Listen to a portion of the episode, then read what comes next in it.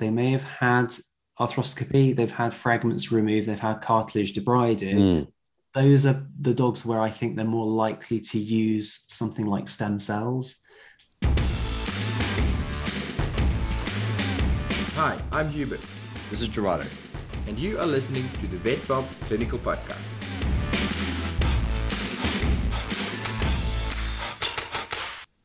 I, I asked a question before, Matt, about the the classic kind of things. Okay, you got them on opiates, you got them on NSAIDs, they've lost some weight. Now, do you put some steroids in their joints, or do you chop off the nerves? platelet platelet rich plasma or like all those sort of things. Yeah, or, or do, you, do you get some fat and then you, you, you, whatever you do with the fat, and then you get the stem cells from the fat and you inject the fat into the joints and stuff like. Where do those kind of therapies now sit? Yeah. In the spectrum now that we have these other therapies. Mm. Yeah. So I think when we start to talk about those other things, those would be dogs where we've got a non-steroidal on board, or, or okay, a non-steroidal grapiprant or Librela. Those are our three first lines. We've then added something like amantadine in. So we've got our pain management under control. We're pain scoring. We're recognizing pain behavior. So this is another really important element with owners is working out from your history what those pain behaviors are. We've got the weight control sorted. We've got the diet sorted. The exercise control. We're 100% sure that the owner is actually Mm. complying with that exercise program. Mhm. We talked about physio. They may be doing a physio program. They're engaging with hydro in a positive way. So, not doing hydrotherapy that's going to make the dog worse a couple of days later. So, we need to be optimizing all of those things. And then we talk about things like, okay, what are my intra-articular options? We've got things like platelet-rich plasma, stem cells. There are various things, pentosan polysulfate. I don't think we've got that in the EU. Mm, There's something in the UK, and then I can never think. There's another thing called Arthramid, which is that joint scaffold that's supposed to increase the shock absorbing capacities. And then your last option, and this is from conversations with our orthopedic team, steroids are always your your kind of last resort. What, I, what we often see, and this is kind of reflections from managing cases with my orthopedic colleagues, is that dogs with, let's say, elbow dysplasia, they may have had arthroscopy, they've had fragments removed, they've had cartilage debrided. Mm. Those are the dogs where I think they're more likely to use something like stem cells. And that is the harvesting the fat, the fat goes off to the lab, the stem cells are prepared, then we end up with a stock of stem cells at the practice. Dog comes in, sedation, injection of the stem cells. And whilst the dogs are anesthetized or sedated, they tend to inject into as many joints as are affected. And we certainly notice, I think, those younger dogs with elbow dysplasia, where you've cleaned up the joint, you can see an improvement in those dogs fairly early on. But I think Mm. once the arthritis, once the, the arthritis advances in those joints, I think you then get to a stage where you think actually this probably isn't worth Okay, doing yeah. it. Okay.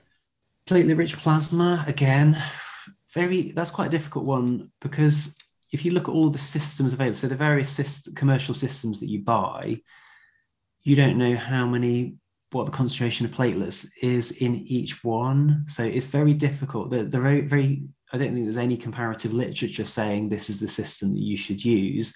And necessarily does having more plate, uh, a more concentrated platelet harvest, does that confer a benefit? Yeah. I- I'd say the jury is out there.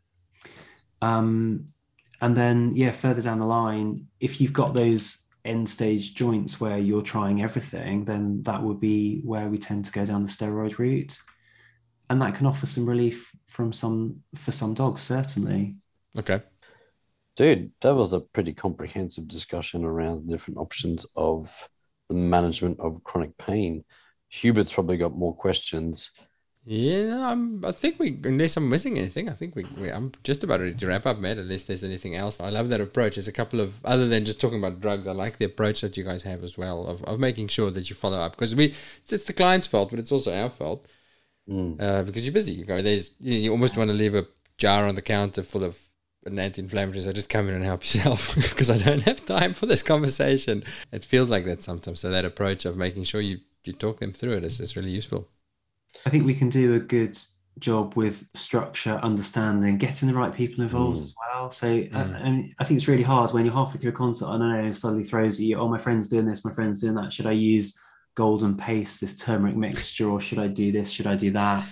um, yeah, those things get a bit challenging. But I suppose at least if Mm. everyone in the practice is, it's a good, it's a good excuse to have a practice evening and have a discussion, isn't it? How do we manage arthritis? I guess anyone listening to this podcast, uh, take it away, digest it, get some food in, have a chat amongst yourselves about how you work all of these things in, because every, Yeah. everything makes a difference. I think you've got to a- address everything in the management of arthritis. It's not about having a magic bullet drug. Mm. Great. Yeah, that makes perfect sense. Um, well, well, one last question, really tricky question. What was the first thing that you changed when you were in charge of changing pain management in your hospital? I think the big, I suppose this this might wind right back to when I moved to the previous practice I was working in, coming Mm. in, practice I hadn't employed an anaesthetist before. What should we all be doing? Uh, Mm. Certainly from an acute pain point of view in the inpatients, that was pain scoring. Mm. That's my my big thing from an acute point of view. And I think when I'm again talking about pain scoring and chronic pain clinics, so my advice would be get you need to get a handle on the pain. How painful do you think the dog is, and how painful do you think the does the owner think the dog is? Let's get Mm. on the same page with this. So again, it would be pain scoring, a, a chronic pain scoring system. Mm. And I think some people think, oh, that's just another step. But when you're three or four months down the line and you're really struggling to manage that owner Mm. in that case, if you haven't all been on the same page for the past four months, then you're really going to struggle. So mm. getting mm. on the same page is really important. Building that trust with the client, they will then take your recommendations if they trust you. Yeah. And I Yeah. think getting on the same page about the stage of arthritis and how painful the dog is and recognizing what they say when they say he does this this this and this that's that would be my my i guess big tip if you're trying to change one thing in your practice in managing arthritis it would Yeah. be Yeah, I, I- I think maybe I didn't frame the question, but I think this is way beyond this, and maybe maybe you've already answered it. But it's kind of like changing pain management practices, especially around surgical pain, post-operative pain, the different pain options, getting people used to different options that are available, and all that all that kind of stuff. Well, I think you answered it though. I think you answered it great because it's not one drug. I think Yeah. it's to make sure that you're on top of what you're actually treating rather than there's different options. Mm. Am, I, am I understanding that correct, Matt? Is it? yeah i mean i think the, the other element of that is if we think about in the acute post setting we all Mm. need to be on the same page the vets and the nurses that are looking after the nurses are looking at the dog Mm. all day they're the one caring directly they need a plan if the pain score is above x we're going to give this if this happens Yeah. you'll come back to me and we're going to change our plan Yeah. the, nurse, the nurse needs to know that there's a plan there and they need to have Yeah. confidence that if something's not happening they can come back to the vet and the vet's going to say right let's work together what are you seeing okay the dog might be really comfortable when they're lying down but when you try and get them up when you palpate their abdomen they're really not happy what we can do Mm. about it so it's kind of that open dialogue and uh, that understanding isn't it that we need to for the, the teamwork thing in practice Bye.